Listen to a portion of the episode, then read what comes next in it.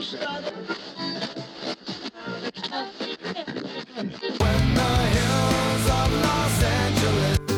Angeles,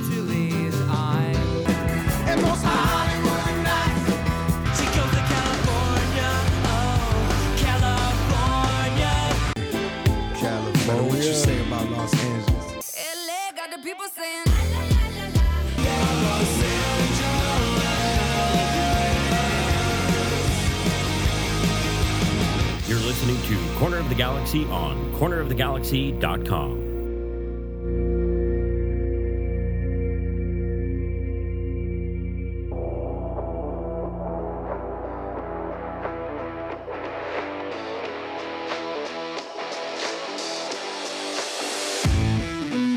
It's time for another episode of Corner of the Galaxy from the Box, the show that gets you behind the scenes of the LA Galaxy and into the minds of soccer reporters and MLS experts. Your hosts for the day are Corner of the Galaxy's Josh Gessman and LA Times soccer reporter Kevin Baxter. Let's start the show. Hello, everybody, and welcome to Corner of the Galaxy from the Bops on cornerofthegalaxy.com. I'm your host, Josh Gessman, coming to you on a Monday, March 15th. The LA Galaxy, hey, they played a preseason game. We're going to talk about it. It's one of the few things that actually happened between Thursday and Monday that we can talk about. So we're going to get that. Also, a rumor is emerging. We've talked to you about them before. We're going to talk to you a little more in depth as that seems to be progressing at a pretty rapid rate here as well. So uh, we got that stuff in there. There's some uh, some good international talk as well that we're going to get to. So a lot of things to talk about, a lot of things to get to, and to help me do all of that is Kevin Baxter himself, the Panda. How's it going, Panda? Hey, I thought you were a U, uh, University of Arizona guy. No, no, Arizona State. Arizona State. I knew it was Arizona somewhere. Yeah, yeah. You're not supposed to mess those up. I just would like yeah, to. that's that's that's bad. I had a friend that went to Michigan State, and his uh, his, at his wedding, his uh, prospective mother-in-law had the band play the Michigan fight song. And Yeah. he was a Spartan. And that, that, I no, I asked that because you've got the the uh, red shirt with the gator on it, so it's kind of like University of Florida look. Yeah, I mean, I guess it's the University of Florida. No, it's just it, it's just you know just a red shirt. I just went with a red shirt today. I don't think you should be reading into my my wardrobe as any any support for any particular team. Just But you know, you take that red shirt, the nice red kind of golf shirt, and Mm-hmm. then you put a gator on it, and all of a sudden it's twenty dollars more. uh, twenty dollars more. Twenty dollars. You must be living thirty years in the past. Twenty dollars more. That would be nice. That would be. Could I get that shirt? I'd take three. My my mom always uh, my my mom my wife always says that don't go on uh, the Price is Right because I'm always like 30 years behind all the prices. One dollar, Bob. a loaf of bread, a quarter. I'll give you a quarter for that. One dollar, Bob. Uh, it's Drew Carey now, so uh, you're gonna have to figure that one out. Well, no, I mean, I, I know you didn't pay any attention, but perhaps our listeners paid maybe just a little bit of attention. Is that uh, the Hammer and I did the uh, Liga G uh, final last night, the FIFA Uh, I heard all about that. I heard all about that. A lot of rave reviews for your play-by-play. it was it was fun. We had so much fun. We, we it's so stupid that we enjoy doing it that much, uh, Kevin. But it is it is so much fun. We're actually I think we're going to try to put some highlights together and for Thursday night show. Uh, the Hammer will be back and, uh, and and talking with us, and maybe we'll we'll show some highlights there and, and do some stuff. But yeah, if you didn't get a chance, the LA Galaxy's Twitch cha- channel, LA, if you go to twitch.tv forward slash LA Galaxy, uh, it has some replays of that uh, of that game, um, of those games. It was a best of three series, Kevin. It went to all three games, and the game tying goal of the third and final match came with about 10 seconds left on the clock and that team went on to win it in extra time. It was it i mean you know for for, for digital gaming for everything that i understand it's not real. Tell that to the people who were, were watching it because the chat room went crazy. People were screaming. I've heard video of the uh, of the players themselves whenever they went through and they were jumping up and down. It was it was pretty incredible well, did you do the you do the Andres Cantor goal call too, right? I, I, I do, heard. I do not. I, I really try not to. I, I don't know if I have a goal call. I've never done play by play. This is my first play by play. Hammer just comes in there, has a whole bunch of, you know, one liners that he's zinging left and right. And I'm sitting there trying to keep track of where the ball is and who's t- who's playing it. And of course, they have gamer names, not like normal names. So I have to figure out what their gamer names are, how to actually pronounce those and sound intelligent. So anyway, if you didn't see it, we'll talk more about it on Thursday. But um, just had so much fun. Thanks to the LA Galaxy for letting uh, League of G stream that on their Twitch channel. That was a lot of fun too. So uh, some good stuff. Some you know another hobby that I have. I was thinking of changing my LinkedIn uh, you know page now. Professional play-by-play esports guy. Except that in order to be professional, somebody has to pay me, and I haven't seen that check yet. Are you a little bit surprised? I think we talked about this at the very beginning of the pandemic. We're now a little over a year into this thing. Um, are you surprised that the esports thing didn't really take off? And, and I ask that because Netflix went went crazy, and all these, you know, video services went crazy, and gaming was solid, but it didn't seem to me like it had a big uh, a big boost from people being stuck inside without professional sports for a while. Uh, it had a huge boost. The the e NASCAR thing that got played was was widely watched by millions of people. So uh, that was big. Uh, the FIFA tournaments were pretty big. There was a boost there. There absolutely was.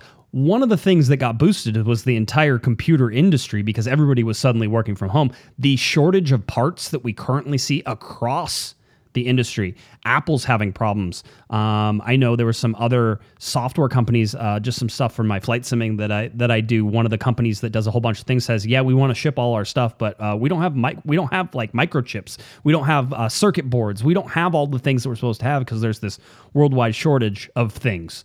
Um, so I, I would disagree. I push back a little bit. It did in certain circles, certainly uh, e gaming and, and some of those things just blew up. I think some of those home like tech support, uh, you know, people that come to your home or kind of the Geek Squad types. I think that took off. I, I know my cable package. I now have a uh, uh, esports uh, NFL. Pa- well, it's not NFL football. You can watch video game football on t- on your TV, which I'm afraid it just uh, It's not for you. on once, yeah, I had it on once. My wife goes, "That looks like real football," and it does. But I'm just, I don't, you know, they're made up players. They're made up guys playing it. The play by play is not that good. Not like you and Eric. Oh yeah, And uh-huh. so I'm like, I'm like, nah, I don't think so. No, no. No. watch something real like The Office. I, I mean, Lasso. the the one thing that I can say about at least the pro league side of things for FIFA is that it's not just one guy versus one guy.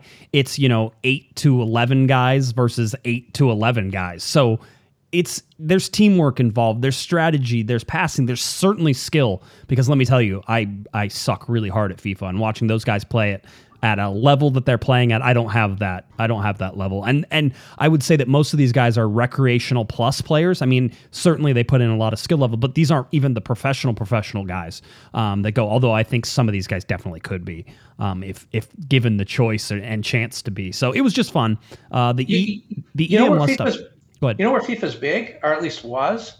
Baseball clubhouses. Guys play it all the time. Yes.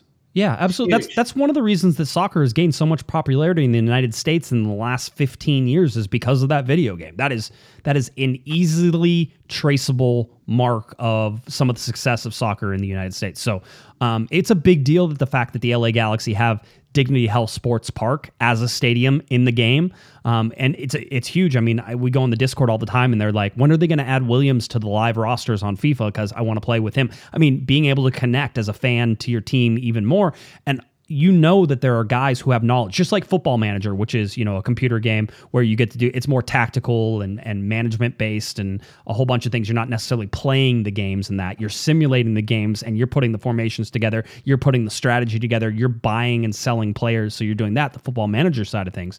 Um, there are real world uh, teams across the world who use Football Manager as a scouting device because their information is so good. And you know that there's some people who know of players from these video games, from playing, you know, Football Manager or from FIFA. So, I mean, there's a connection that's deeper than just it's a video game. There's a connection to the game that gets people to know the actual players um, who are uh, around the world. It's one of the reasons Zlatan is so smart to sort of go out there and challenge that a little bit, uh, Kevin. Which is like, oh, I don't remember giving you, you know, uh, the uh, permission to use me in your game, and it's like, it's like, well, yeah, I mean, you know, FIFA made that decision for you, Zlatan. Argue with them, but at the same time, the individual marketability of a player in these video games is going to be a huge deal as this continues on.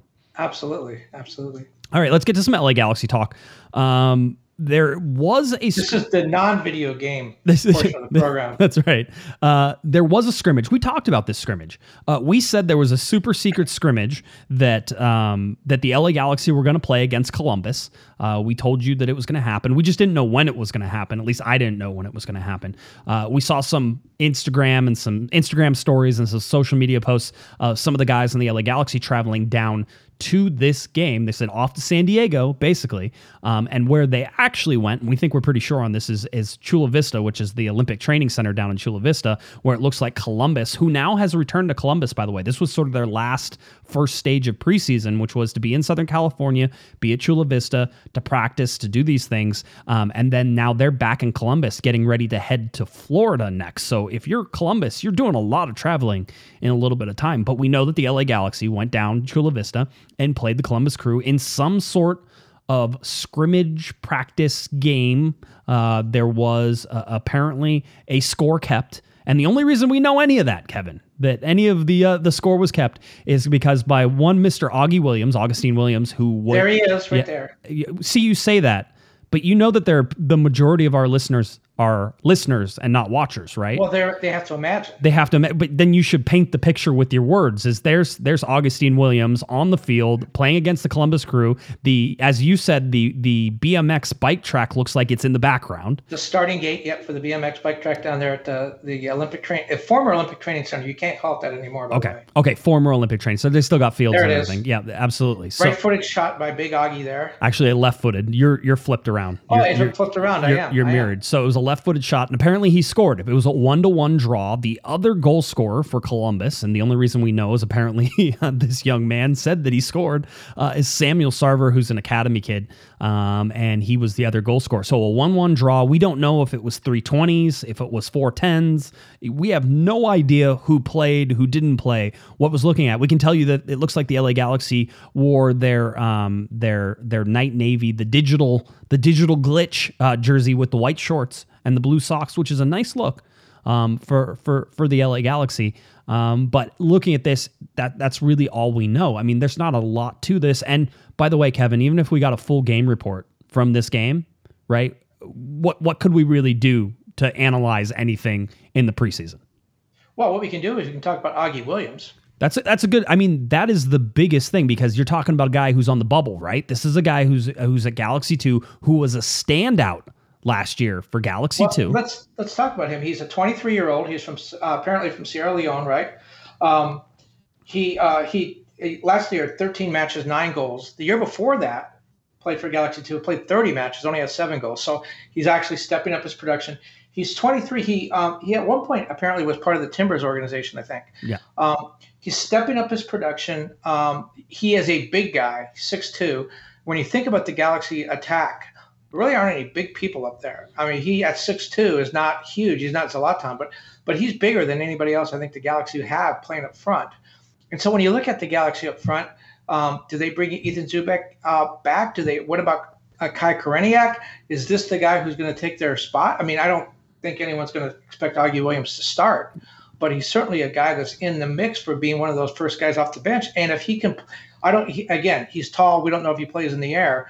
But remember how how effective Alan Gordon was because of his height, his aerial ability, coming off the bench just changed the way the Galaxy plays.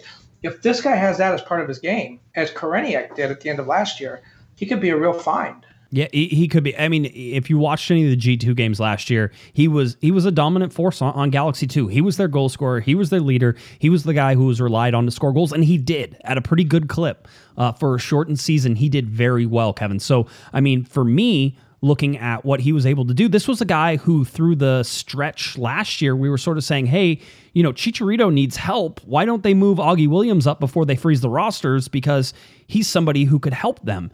And they should be able to. I, I believe, and I went back and looked. He does not take up an international slot, um, so he has he has domestic status here. So um, he that's that was one of the concerns earlier on. People would say, "Oh, well, there's no international." I don't believe that's true. I don't believe he needs an international slot. So he is more than capable of just being shifted up to um, the the senior team. He's also one of two Galaxy players who are currently yeah, uh, playing or Galaxy Two players who are currently playing up with the senior team. Uh, the ever the other one is Mauricio Cuevas.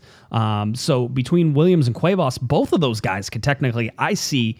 uh, maybe make names for themselves and actually put themselves up on the senior team. So Augie Williams is a guy I expected to make the move up. And whenever they were signing G2 guys, Kevin, I was waiting for them to sign Augie Williams and move him up. Now, whether or not the Galaxy are sort of going through all of their choices, uh, making sure that they have everybody that they need, um, and maybe they're saying this is maybe a bubble. Maybe they're going to go out and sign somebody else uh, for that position as the second striker. But this is a guy who very realistically, I think, has the size, has the technical ability, and certainly has the goal scoring premise, Kevin, to be a player who can play on a senior MLS side. So it's not a stretch. Seeing him score in this game is not a surprise to me.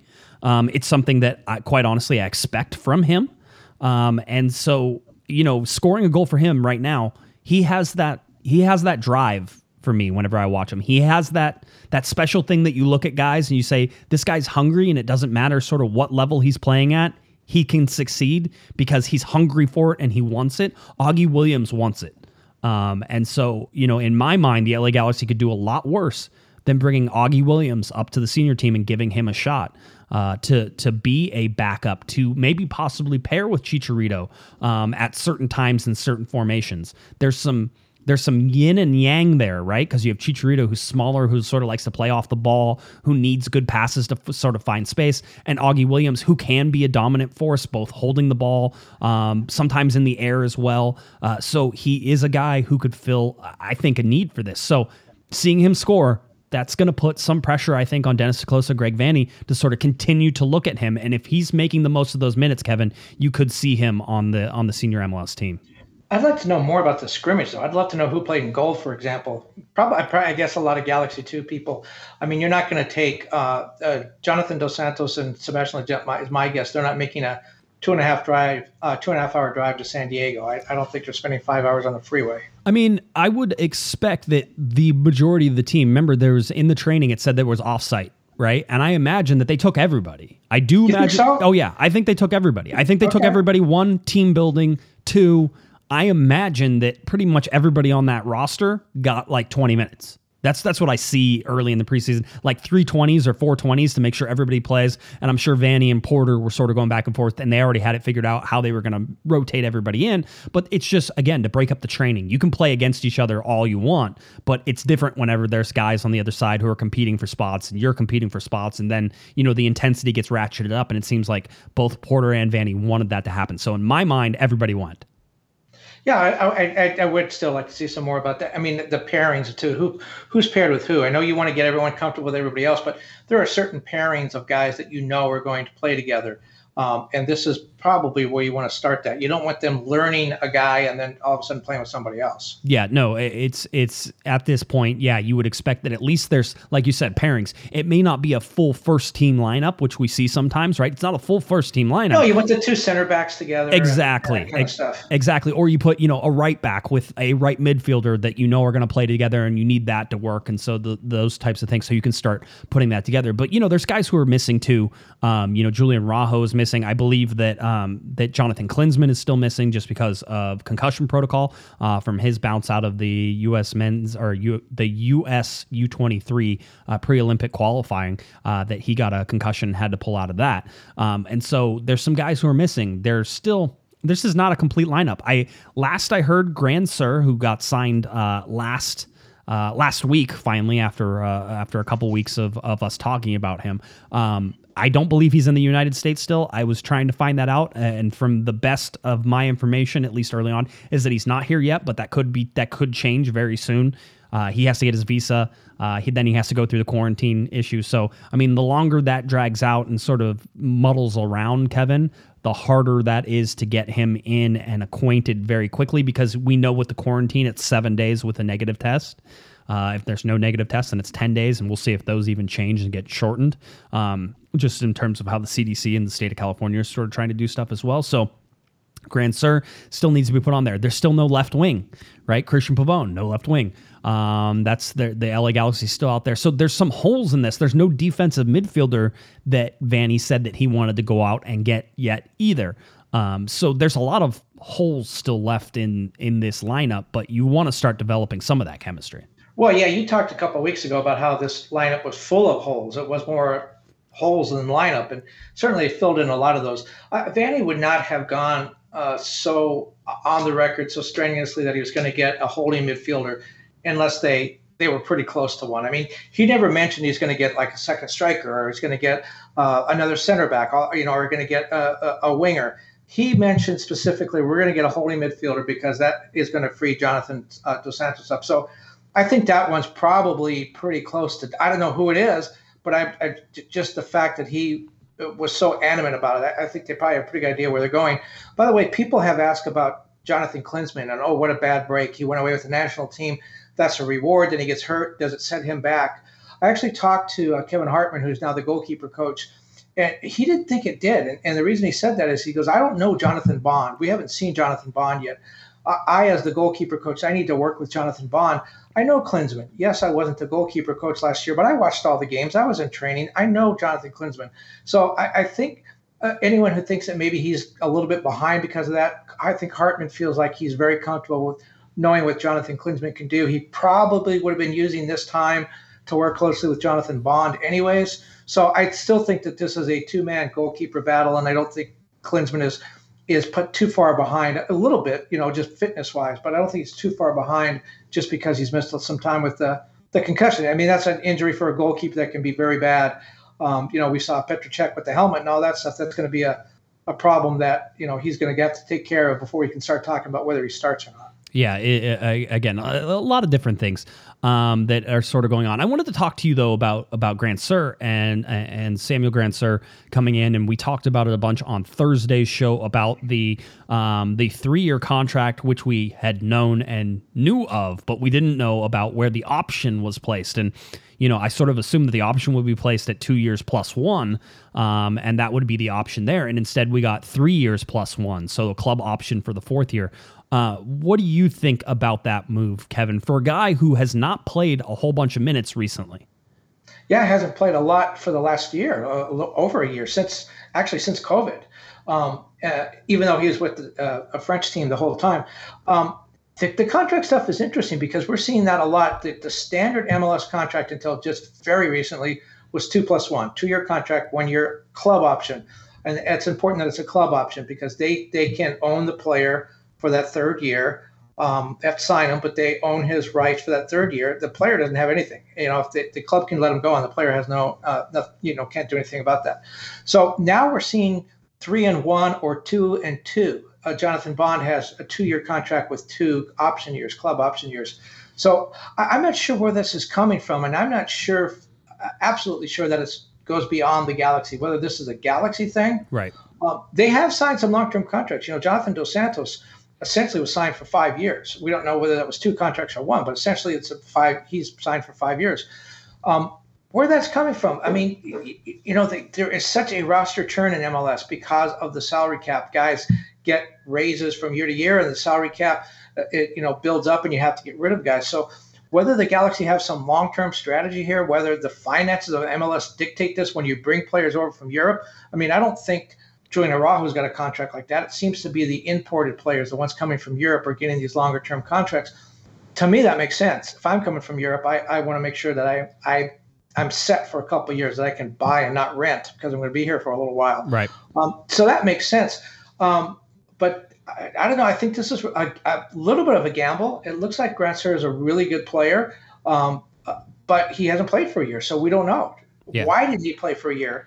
And did he lose anything in that year that he took off? Yeah, yeah. I mean, there's you know basically hasn't played. I think since the summer. It's just the the summer, but that's almost a full year now. Whenever you figure out, yeah, because out, they right? stopped playing in March. Yeah. Well, they France. did. They well they he actually played. I think his last game he played in August, right? Because they tried to finish stuff up on the back end of things, and so I think he played in August. But that was August of the previous season, not this 2020 2021 season that the rest of the world is on. So it's been it's been a very long time. So uh, getting him into camp and sort of figuring out where he fits in uh, is going to be an interesting one. And yeah, I mean, it, it, it's the other part about that. I don't know if we touched on this on the show or Thursday or not, but the, did you notice that the LA Galaxy and it's not just the LA Galaxy. Apparently, the mandate comes from Major League Soccer, Kevin. But uh, the mandate is to include the contract length in all of these. And I think that's super interesting. I think this has to relate to the to the Kaku deal that's going on over in in New York Red Bulls, right? Because basically they say they have a contract with Kaku. Uh, he and his agent says no, they didn't, and he went and signed, I think, for a team in uh, in the Middle East. And so now there's an argument over whose contract is what. And guess what? MLS never publishes what, how long contracts are out, and so really there's relatively little to sort of back them back them up besides the actual contract, if that's true, right? And so in my mind, this is MLS protecting itself but at the same time it benefits us greatly. So so what i did was as soon as and i think we did talk a little bit on thursday. So i said well if you're telling me all of the contracts what these guys are and the new ones well then i want the contracts for the guys that you signed earlier this year and you didn't provide that information. And while you're looking that up give me everybody's contract. If you're going to put everybody's contract give me everybody's contract. And they're like well they'll probably say it's not grandfathered in. I'm like that's fine. Let them say that. But at least make them have to make that statement, which is it's grandfathered in and we're not going to give you any more information because it's stupid now that you're giving us all the contract information for you to say, but we're not going to tell you what happened before. But that's pretty much MLS whenever it comes to some of these things. If your theory is accurate, it, it is really interesting because basically what we've been saying, and not just you and I, but all journalists have been saying for a long time, be transparent. You know, if you have nothing to hide, be transparent and let everybody know this stuff. And they said, no, we can't do that. Now they're saying, oh, we need to be transparent to save us from ourselves. Yes. If they listened to us from the start, we wouldn't be in this problem. But going back to Grandsir, I mean, when you look around, he, you know, he was with Strasbourg, Monaco, Brest. He's been with three teams, I think, in the last four seasons. Uh, when a guy moves around that that much, generally it means one of two things. It means the guy is really good and just can't find a place, and everybody wants him. Right. Or it means he just hasn't fit in, and and the team he had said, you know, you're expendable. We're going to let you go. Um, I guess we'll find out which one it was, but he, he's a guy that has not been able to find a home. And I think that's a little bit worrisome, especially, you know, he's still a pretty young guy. Well, I, I had heard that the reason, one, he was on loan, right? Monaco got him and then he they loaned him out for a whole bunch of things. One of the reasons that, that I've heard that there was an issue with him is that he and the coach didn't get along. For whatever reason, I think a new coach got it, got brought in and they just never saw eye to eye and he was never in their lineups and it just wasn't a decision that was ever, he's just, sometimes coaches do that. They have their own guys, and the coach was like, "This guy, no, he's not. He's no good." Um, and and we're not going to go after him. So there's a chance, at least, if you want to look on the bright side of things, the optimistic side, the, the glass half full side, um, that you're looking at Grandsir and saying, okay, well, this is a guy who just, for whatever reason, didn't work with the coach. He's still a good player and he can fit into a certain system. And if he has a coach who believes in him, he can be a good player. And I think that's what the LA Galaxy are banking on right here. But they're banking on it to the tune of three guaranteed years. Kevin, this is going to be like Pipo Gonzalez, which is we got our guy. No problems. We know this guy. He's played in MLS before. He's going to be a good signing. We know he's this is this is a no-brainer. And you sign him and you've gotten relatively little out of Pipo Gonzalez during that time and he's a TAM player. I got a better example. I think it's more like Joao Pedro. Joao Pedro. There's a, there's yeah. another one. Yes. But but you know, he, it's it is a gamble. Um, the money is not the gamble. The years that's kind of the problem. Right. Um, it, I, in talking to Jonathan Bond, one of the things I found interesting with him is I said, look, you know, every goalkeeper in the world probably wants to play in the Premier League. You were there in the Premier League and you didn't get to play. Are you coming over here to prove yourself so you can go back to the Premier League? And he said, no, I'm coming to play in MLS. I want to play. I want to play. I want to play 34 games a season and I want to start every one and I want to win a trophy. And if that happens in MLS, then that's where it happens. And I'm not looking forward to, I'm, I'm not doing this to go back. If that's Grandsir's point of view where, hey, I just want to play. I'm getting older. I'm still a young guy, but I'm getting older. I know I'm good. Someone's going to give me a chance, and I'm going to prove how good I am. If that's the attitude he brings, um, it's great. I mean, I think that, that he could be a real bargain. But if he comes over and says, I'm too good for this league, which uh, we haven't even met him, he's not even here yet. Right. But if he comes over with that attitude of, uh, I'm too good for this league, uh, Monaco screwed me, they should have played me. Um, you know, he's here for three years. So let's hope the Galaxy did their homework, which is hard to do, as we've talked about, hard to do right now with COVID. I bet you they haven't met this guy in person yet. Yeah. Uh, so I believe that whenever Vanney talked, he said that so far with everybody signed, they at least got to talk. And I don't know if that was talk in person. I would imagine it wasn't. But yeah, they, he says, you know, he always likes to sit down and talk with people. And so I imagine they've been doing that on Zoom and just, hey, how's it going? Blah, blah, blah. Here's what I see. What do you see? Let's talk about it. What are your hobbies? You know, do you have any family? You know, that type of thing. You need to sort of figure that out. Um, one, to get a mindset. But yeah, I mean, the COVID thing certainly has put a I'm going to say a damper on the entire league. It's the entire world though, where transfers are down, money is down. Um, there's just the due diligence that you have to do in order to make some of these signings isn't possible right now. And I think that that has not only that with finances also being tight uh, uh, across the world in soccer. I think if you look at all those things, you can say, okay, there might be some, you know, maybe we need to be more cautious with this. And so everybody seems like they're being a little more cautious. Guess how many DPs have signed this winter? Um, Four. Four? Four. Four, but only two of them have really signed this winter. There are two others that were signed last year. Uh, one Oh, looks like so it looks like we lost you there, Kevin. Uh, you you might want to try to try to come back. I have your I have your video. I can see you. I, There we go. I got you back. Am I back? Yeah, you're back. There you go. All right. So so like you said, um, you know, whenever you look at uh, you know the the designated players, and I, you know, I you you would ask me to look at something for you and and sort of take a look. I know where you're going with this, but with uh with the DPS and everything that are that are coming in, there's been a real lack of designated players. Yeah, well, there was, like I said, four signed this offseason, but only two of them really signed in the winter. Um, there's a lot of reasons for that. 19 signed at this time in the preseason last year. So 19 to 4, there's a lot of reasons for that. A lot of homegrown players have signed. I think 33 homegrown players have signed uh, this offseason. So that's a factor of the financial things where clubs not knowing what the collective bargaining agreement is going to look like, not knowing what COVID was going to look like. Uh, you know, t- but it, it goes to your point that they didn't get to know these players. They're not going to sink, you know, uh, uh, you know, a, a multi-million dollar contract into a guy they haven't got to meet face to face. And Dennis te Kloese, by the way, is very much like Greg Vanney, really uh, wants to sit down and get to know these players before he makes a commitment. Right. And so league wide, two um, players, two designated players signed this this winter for this offseason, way lower, you know, one fifth of what was signed last last year. Yeah, and the LA Galaxy currently sitting there with an open designated player spot as well, uh, with Cristian Pavón and everything else. Um, let's get a, a, little more updates on some players, and let's talk about some of the uh, some of the things that are going on with the Galaxy. And this will be sort of in the rumor section as well as um, looking at Cristian Pavón and where things are. Uh, let's talk about a rumor that has popped back up, and I'm here to tell you seems to be gathering some steam uh, and looks like it's headed towards completion, at least right now.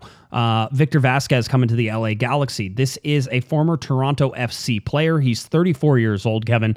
Um, a guy who uh, did very well with Toronto. Uh, was very much a Greg Vanney guy, a workhorse, a central attacking midfielder, a central midfielder in the center, um, sort of more of a, a 10, a more of creative guy, uh, able to find passes and do some things. Uh, this is a guy who I've been told Greg Vanney trusts a lot um, and that he sees a lot of good in him. And uh, I would imagine that Greg Vanney sees Victor Vasquez as a leadership type guy who he can bring in and get some get some minutes out of. Now, having said that, we know that there already is sort of a guy who's like that as well, and Sacha Kljestan.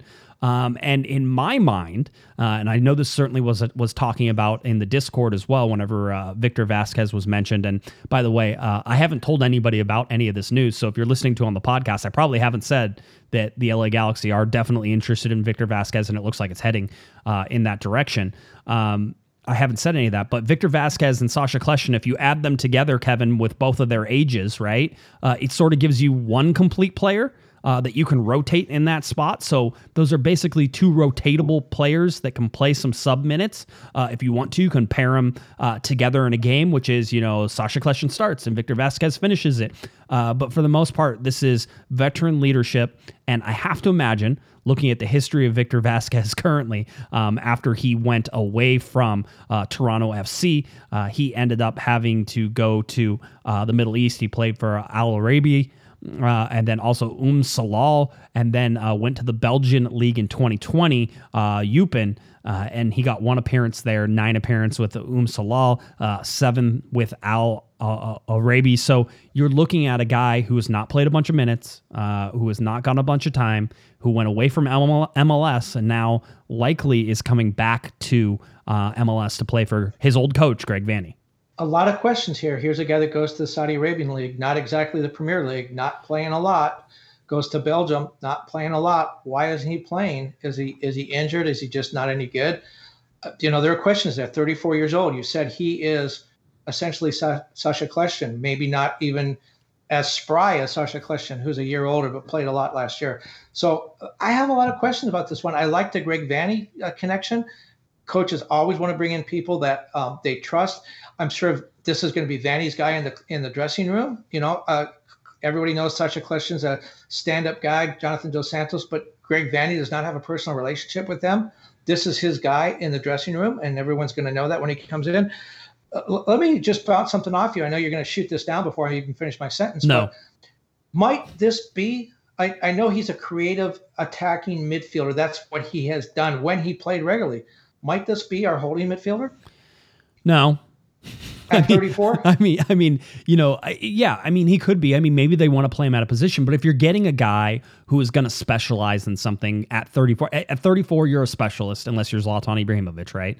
Um, at 34, you're a specialist. You haven't played a lot. Maybe that works in the Galaxy's favor. Maybe that means that the legs are certainly there and ready to be willing and run and that type of thing. But in my mind, if you're bringing in a guy who is one veteran leadership and two sort of a specialist guy, you're bringing in for a reason. Greg Vanney sees a fit somewhere in there and he trusts him. Then you're probably bringing him in to play his position. Could it be that he's a defensive midfielder? Maybe Vanney says, you know what? I watched him play and he would make a great defensive midfielder and this is my project. Absolutely could. Um, It'll be interesting to see if this deal moves forward and possibly there's a signing by Wednesday. We should mention the LA Galaxy have scheduled a uh, media conference call for Wednesday. Right now, we're only expecting Greg Vanney to talk no players. Um, uh, I think we're going to get some new players possibly next week. Um, some of the new guys coming to the team, they'll they'll finally be indoctrinated into the press on this one. Um, but uh, you know, it'll be interesting to see if we can get that far with Greg Vanney and ask him about Victor Vasquez and and possibly where he would fit into this team. So uh, just, I'm not surprised. Here's the thing, and I was told specifically this was we have to go back and let's let's compare you know Sebastian Giovinco Kevin right? Because the Giovinco rumors were all over the place. And I got told specifically that Giovinco is a great guy a great talent um, but his best years are behind him. And it just it doesn't make a lot of sense for us to bring him in.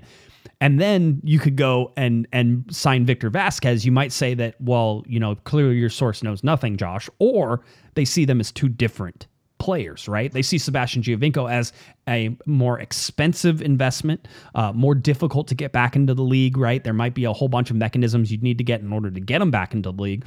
And I think you're seeing Victor Vasquez as a guy who is this is his last stop, right? There's he's got two, maybe three years left um, in trying to play soccer. It didn't go well with him over in the Middle East. It didn't go well for him in Belgium, and this is his sort of his last chance. This is his respite, and he's not an expensive player. I would have to imagine he's not overly expensive to bring back to MLS and fit into this. So if I'm making the argument for Victor Vasquez and you want to compare him immediately with Giovinco, I'll say they're not apples to apples on this. Um, I think they fit and they're the same in terms of age, Kevin. But in terms of cost and risk and a whole bunch of other things, to me, it feels like Greg Vanney probably has more trust in Victor Vasquez to get the what he needs out of the the dollars that he's spending. Well, and here's another thing I'm going to double down on my theory, which is probably absolutely wrong. But I had a conversation with Greg Vanney earlier where he talked about Michael Bradley and the Michael Bradley that he got when he went to Toronto was a much more of an offensive player, was a more creative guy, was a guy that got involved in the attack. Now Michael Bradley is is the point of the triangle. He's back as a more of a defensive midfielder. He's playing in front of the back line. Um, that was a transition that Greg Vanney took Michael Bradley through, and was very successful. I think uh, Greg Vanney would tell you. Um, you know, is it possible again that that that this is what he has in mind for Victor Vasquez, a guy who was an offensive, creative midfielder, and now he wants to drop him back uh, to sort of help play the ball out of the back. I mean, I'm not saying he doesn't become, uh, he's not going to be a creative attacking midfielder. He's just going to do it from a much deeper position.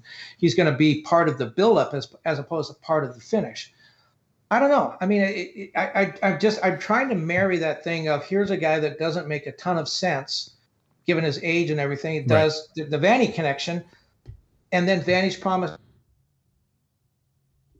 Nope, oh, we lost you again. Yeah, yeah. Try try to fix your mic, and and I'll I'll go on. I think I think it popped back in there. So, um, but yeah, no, I mean, you look at at Greg Vanney, you look at what he's trying to get out of Victor Vasquez. Again, I don't know that I'm disagreeing with you um, in any of this, Kevin. I don't know that I see any major issues with what has happened, uh, you know, with with uh, with Victor Vasquez and with Sebastian Giovinco and all of those things. I, I, I, I I guess I'm more on your side than probably you think I am, which is there's there's a lot of question marks on this. Yeah, it, it, I'm just trying to make it add up. And with Vanney promising a defensive midfielder, with this is the guy that that's this is clearly his guy. I mean, I don't think Dennis te Kloese was just sitting there one day saying, "Hey, how about Victor Vasquez? What do you think about him?" Uh, Vanney promising a defensive midfielder. This is his guy. This is probably the one that he thought he had in his back pocket when he signed the deal to come coach with the Galaxy. I don't know. Kind of adds up. It might be something to that it's uh, again an interesting little turn. Um, we've been we've been sort of monitoring Victor Vasquez. There were some hints and some rumors. I, I wasn't able to sort of put anything together. I am putting stuff together now. I'm telling you that the LA Galaxy look like they're in advanced talks here, and, and this seems to be headed towards that finish line. I don't have any more information than that, so we'll watch that um, and sort of see how that comes. I was told today there's absolutely more signings coming. I think that there's more beyond this one as well. Uh, there still seems to be. One is because, as we mentioned earlier, there's no left midfielder right now. Um, you can bring Kai Koreniuk in there if you want to play him at left mid. Uh, you can bring some other guys in and play them in that position. But in terms of replacing a Cristian Pavón, uh, a possible uh, you know MLS MVP caliber player, the LA Galaxy have not done that as of right now why are we replacing Cristian Pavón? Well, it, it, here's here's the thing, and and we've been going back and forth. So let's give you an update again on on where the LA Galaxy sit. I have been told multiple times throughout this that the LA Galaxy uh, 100% believe in in Cristian Pavón. They believe in his innocence um, for the sexual assault and rape charges that he's facing in Argentina, um, and they believe in his innocence. And that was a very strong you know, sort of, we know what we're doing, we're paying attention, the whole, the whole deal, but we're watching the situation. Clearly, we don't want to get the the team in any in, in any bad ways. I feel that's softening. It's softening a whole bunch, and it should be softening, quite honestly, with everything that's going in Argentina. So um, the update for today is that that once sort of unflappable, this seems like it's happening, and I'd be surprised if it didn't happen. Now seems to be much more on the we need to do what's best for the club sort of line. And in my mind, if that's the case, then they can be patient with this and they can just wait it out. And you know, I wouldn't be surprised if the LA Galaxy carry an open designated player spot into the summer transfer window. Um, it, it, could it could be very beneficial for them to do that. Um, but having said that, there's a softening there, Kevin. It doesn't feel like they're locked in and saying we're absolutely going to get this right, and Cristian Pavón's going to be, um, you know, a player uh, with the LA Galaxy. That's certainly the stance that I felt before. That's not the stance I feel anymore, and certainly the people who bought their community kits with the Cristian Pavón um, back number there might want to. That might be a collector's item because he, he may not be not may not be coming back to the LA Galaxy. Well, well who do you put at left wing uh, with the the people that you have right now? You could move. So if you Grandsir can play left wing, okay. So if you wanted to move him to the left, you could move Sebastian Lletget out to the right, and that would give you a you know starting lineup that that is somewhat feasible. So you could do that, and those are starting caliber players to do that. But I think you pull Sebastian Lletget away from where Greg Vanney wants him, which is sort of up near Chicharito, sort of in that cam role, the central attacking midfielder cam role, and whoever was going to be the attacking midfielder on that might be Victor Vasquez, might be paired next to Jonathan Dos Santos, or Sacha Kljestan might be paired next to Jonathan Dos Santos. Jonathan Dos Santos gets to be more box to box, but certainly more offensive, and there's still a defensive guy that sort of sits there. That's the problem. The defensive midfielder spot for me is still open, but to fill somebody on the left hand wing, you could shift people around in, in that direction with Grant well, Sir and there's a lot of uh, outside backs now, which we didn't have two weeks ago. There seems to be a lot of outside backs. So Julian Araujo could play the right wing and allow Sebastian Lletget to move up. Yep. Yeah, yeah, absolutely. And you could have Oniel Fisher uh, sort of fall in there and be that right back side, right? So right back Oniel Fisher. You could move Julian Araujo up to right mid. You can move Sebastian Lletget over to the left hand side. And now again, you have, um, or excuse me, you can move Grandsir over to the left hand side. That would give Sebastian Lletget time in the center where I think well, I think he wants to be. And two names you didn't even mention, or we didn't even mention, Cameron Dunbar and Efrain Alvarez. Absolutely. And so uh, Dunbar's a question mark. Uh, I think that Vanney, whenever I asked him the question last press conference, sort of said there are some guys who are going to be spending time down with G2. I think it's a question whether or not Cameron Dunbar is one of those guys. I think he's on the bubble. Um, I would say that uh, Efrain Alvarez, quite honestly, should be a bench player for the LA Galaxy. But if you want to continue his progression, are you giving him time down at G2 as well? But let's talk about Efrain Alvarez as well. I don't want to. Did, did, we answer sort of the Pavón part? I think we we we got that. At least you understand the LA Galaxy maybe moving away, starting that movement away from Pavón. Yeah, and, and everybody knows the background. I believe the trial didn't the trial start this week, or at least Uh, the court no, court it- proceedings. I think it's March 23rd. So Is it's that far away? Okay. yeah, so it's still the next week, right? Next week is is when that would start. Is that next week? Yeah, seven and five. No, it's twelve. It's Monday. Yeah, it's like next Tuesday. Um, Wow, that's a lot of math just to figure out what day it is. tell me about it. Um, so Yesterday was Pi Day. it, it was three three point one four one five nine. By the way, as you're winding up into this Efrain Alvarez thing, you talk about him going to Galaxy 2. We keep hearing how he's the second coming, how he is the next Messi, Ronaldo, pick your name. If he, he's got to get at least 15 starts this year, we got to find out what he has. All we have so far is hype and a couple of flashes.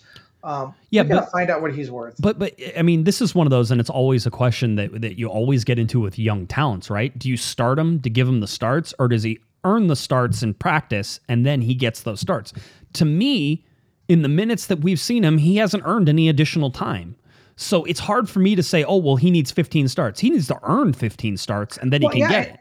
Right, exactly. And if he doesn't, then I think maybe it's time to cut him loose and say, look, it's just not working here. We know that you're the greatest thing since sliced bread, but you're just not cutting it here, or you, you haven't impressed us to the point where we're going to give you a lot of starts. They need to let him go. Um, for him, if, if nothing else, he's still a teenager, but it seems like he's been here forever.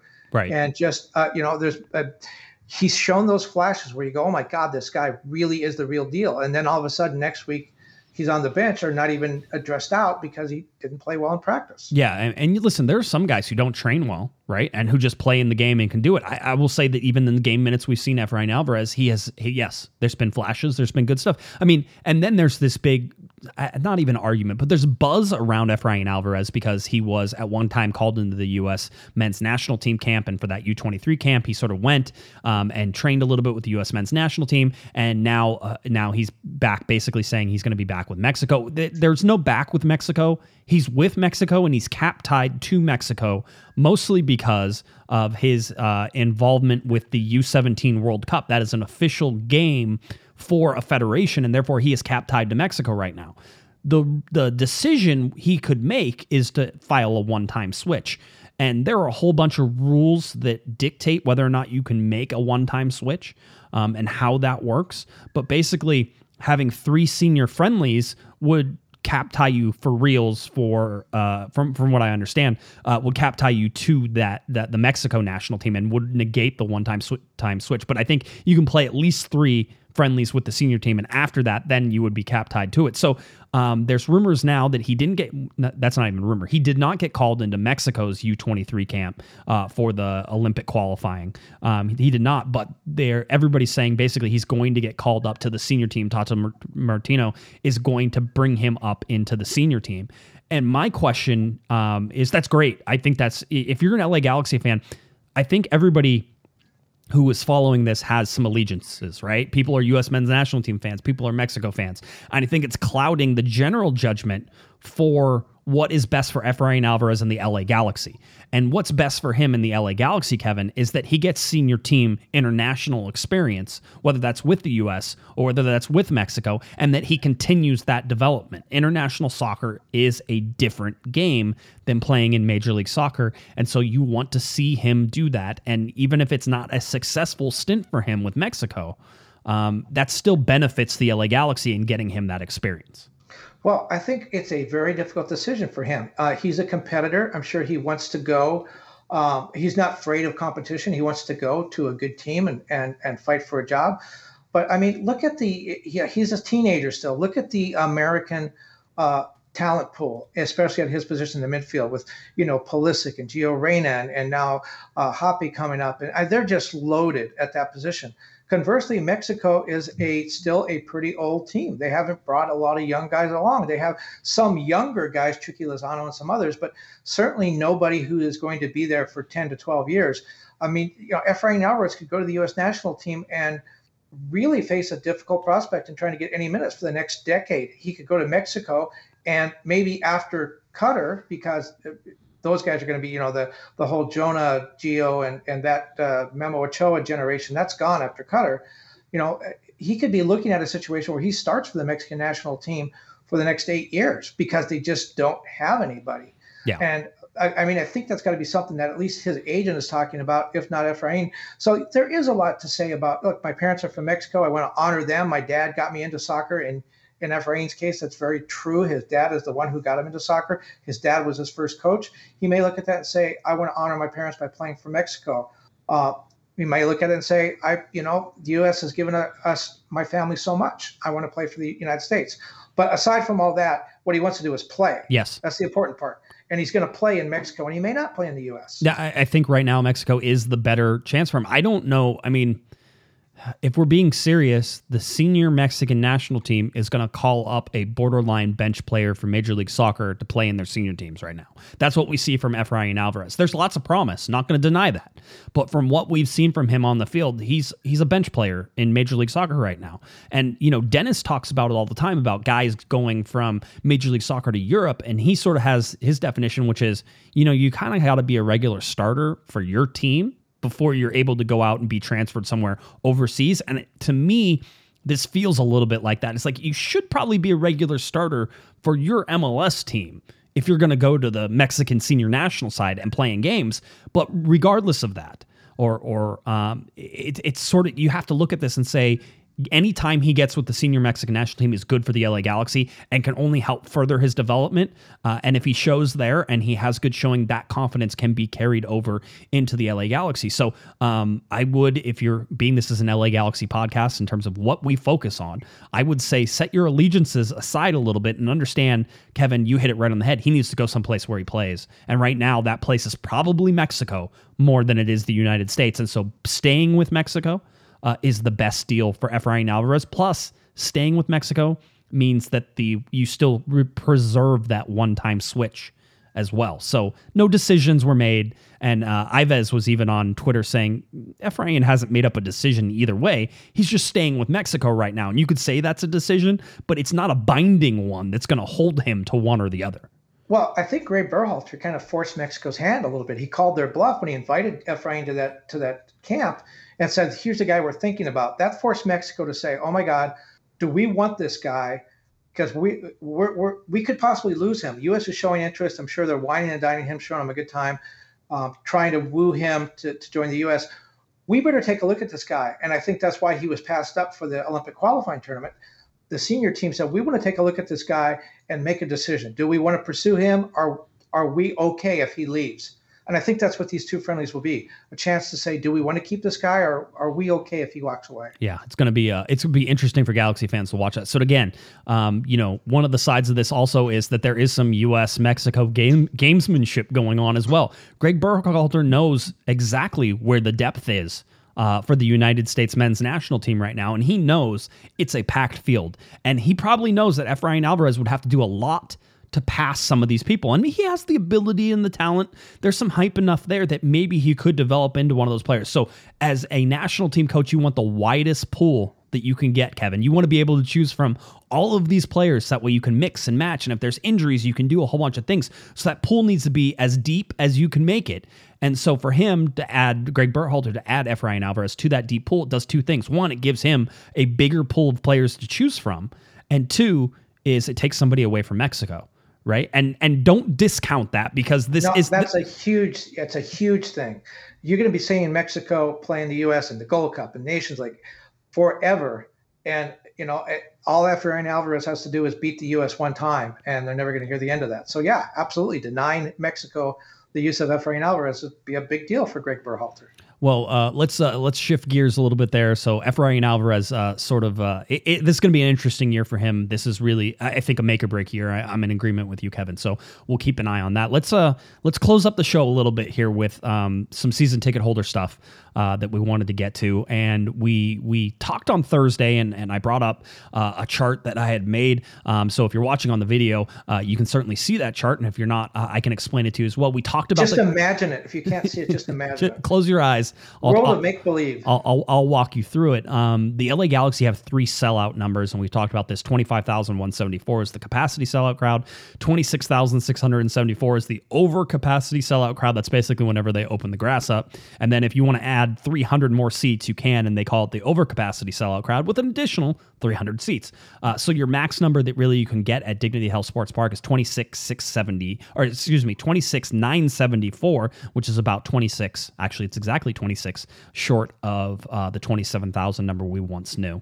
Um, we talked a whole bunch about that on Thursday, but basically, we talked about the capacity and what would happen in the different tiers. Uh, I believe that LA County and Orange County both in the red tier right now.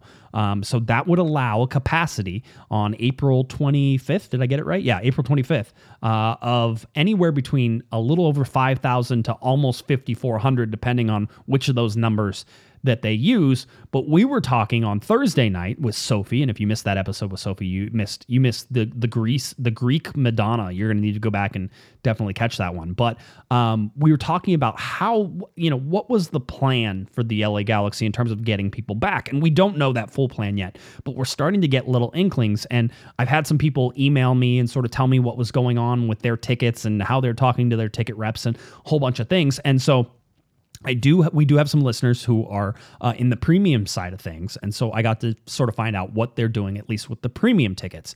And it seems that those premium seats, those are the field side seats, and certainly the the center of the stadium, the center of the field at the midfield line, um, underneath the press box in those areas. And I'm trying to remember exactly 108. It's not 108, um, and I think it's 109, possibly. It's 110, 111, and 112. I think those are the those are the premium sections um, on the uh, on the near side, and then like I said, all the field side seats seats. Um, it seems like they're going to give, as quite honestly, I expected them to. So this is not a surprise. It feels like they're going to give those premium owners, uh, the premium seat owners, some sort of priority to get them back into the to the stadium. Um, that you know. It, there's there's two sides to that whenever I think about it, Kevin, because when you think about it, premium seat holders spend the most amount of money on their seats, and so therefore I can understand them giving a premium. Uh, one is the LA Galaxy want their money, and in order to get their money, they need to at least be in the stadium. And but that also means that those premium seat holders also have the most amount of credit built up, right? Because they pay the most for it. So you know, going to games will will sort of tick down some of that. So for me, it's like yeah, that makes some sense that premium seat holders are going to get some priority because they want to start chipping away and actually earning some of that money back um, that the LA Galaxy are currently crediting all season ticket holders. Um, Um, so it seems like that, but you're not going to be able to fit everybody. If all the premium seat holders said, "Oh yeah, we want to be there," that you're not going to be able to fit. You know, I don't think all of them in similar seats, right? We're expecting that people are going to be close to their seats, not necessarily in their seats, but somewhere similar to their seats. Well, I think some people could be in the second deck. Yeah, yeah. I mean, I, you have to have social distancing. You you you're taking 5,400 people almost and putting them in a 27,000 seat arena you're not going to put them all in one section. We're not going to fill the Victoria block and leave the rest of the sec- stadium open. Right. So people will be moved moved about. Uh, now, if you're complaining about that, if you're upset about that, I understand. But if I told you that you're going to go to a soccer game for the first time in a year, you'd probably be pretty happy, and you'd probably be happy to sit in the second deck.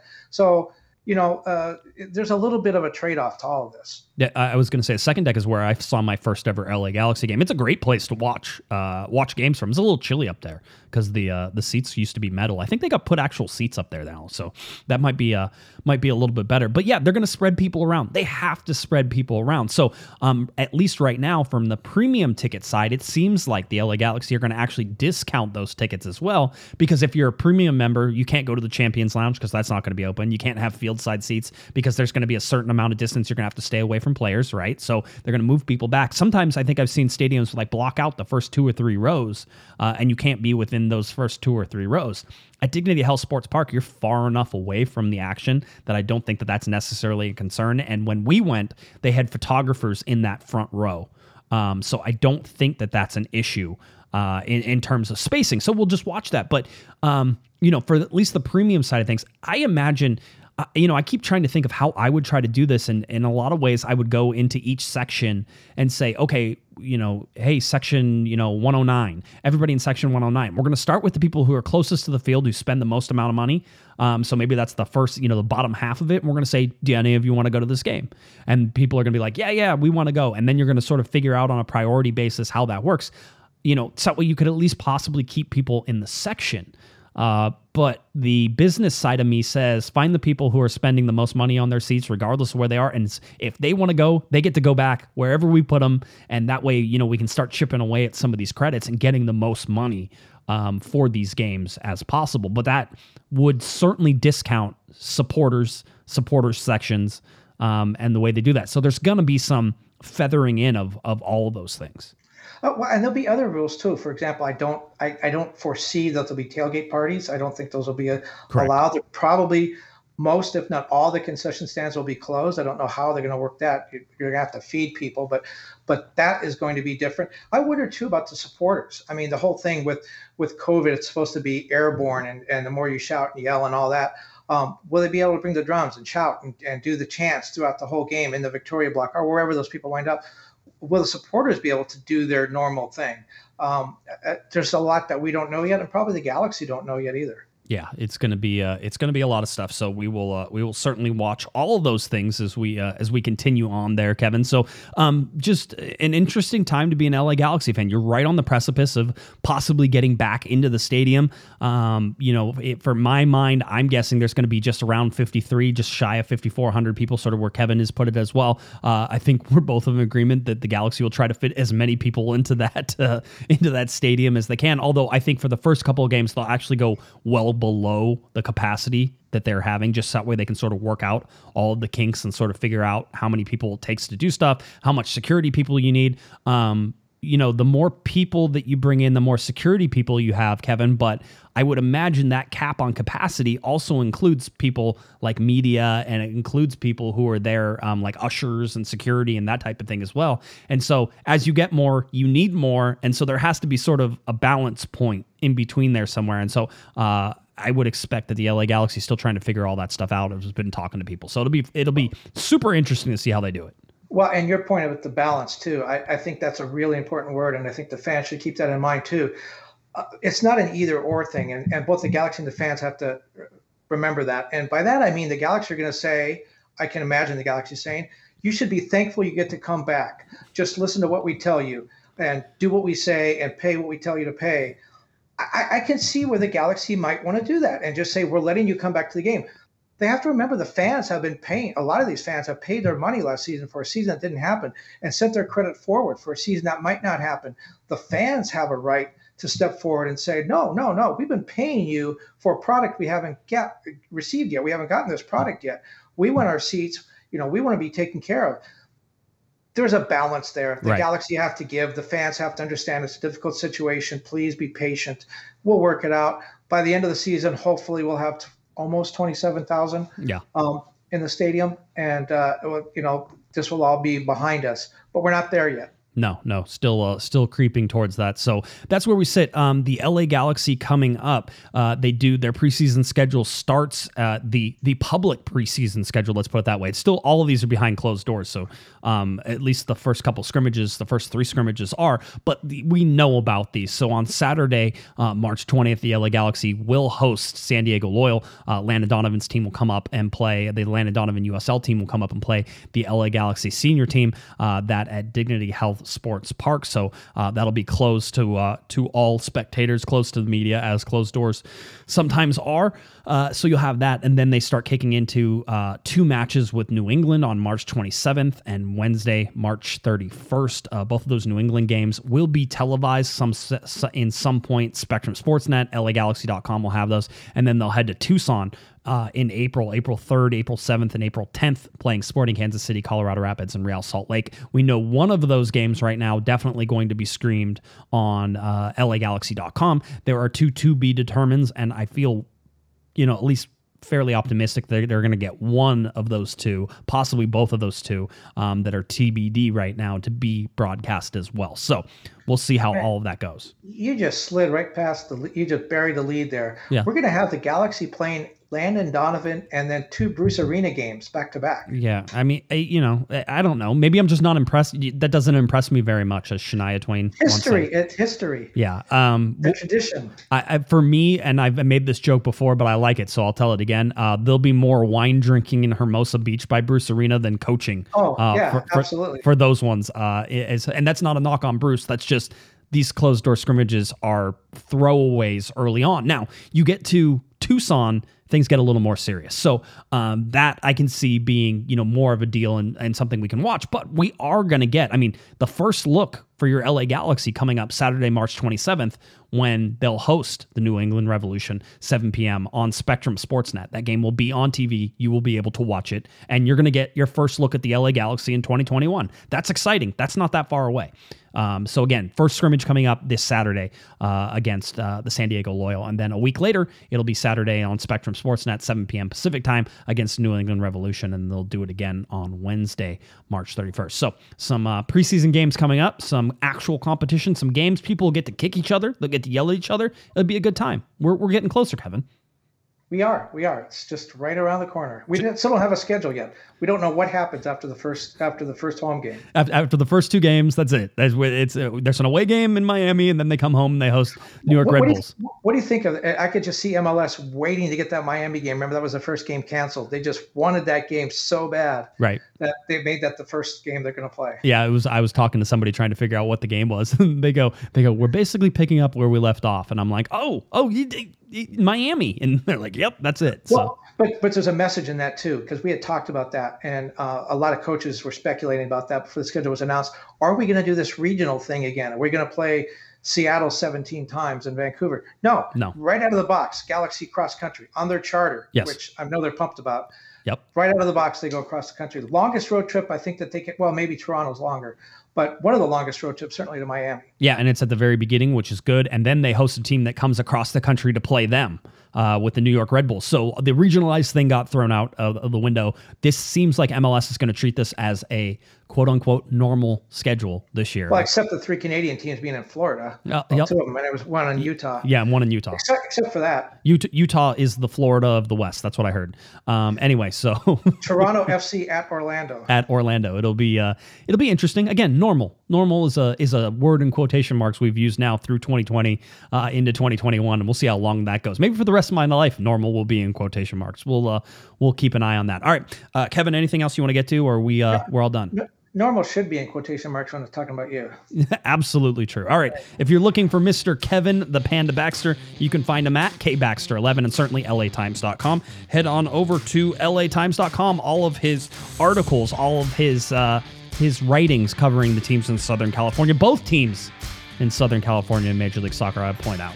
Uh, so go to latimes.com uh, for that. If you're looking for me on Twitter, it's at Jay Guesman, J G U E S M A N, and of course at Galaxy Podcast, cornerofthegalaxy.com. That's where you can find us and head on over to uh, all of that for your podcast, your videos, all that stuff. We'll try to post some highlights of that Liga G final as well. All right. For Kevin the Panda Baxter, I'm Josh Pato Guesman. You've been watching and listening to Corner of the Galaxy from the box on cornerofthegalaxy.com. Have a great one, everybody.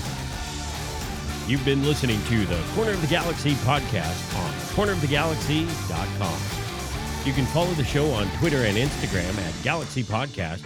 And be sure to check out and subscribe to iTunes, Stitcher, and Facebook by searching for Corner of the Galaxy. Fans, we thank you for listening, and we ask that you be kind and courteous to your neighbors as you leave the podcast. We thank you for joining us and look forward to seeing you again. Until then, I'm Michael Arajo. And on behalf of the entire Corner of the Galaxy crew, goodbye, everybody.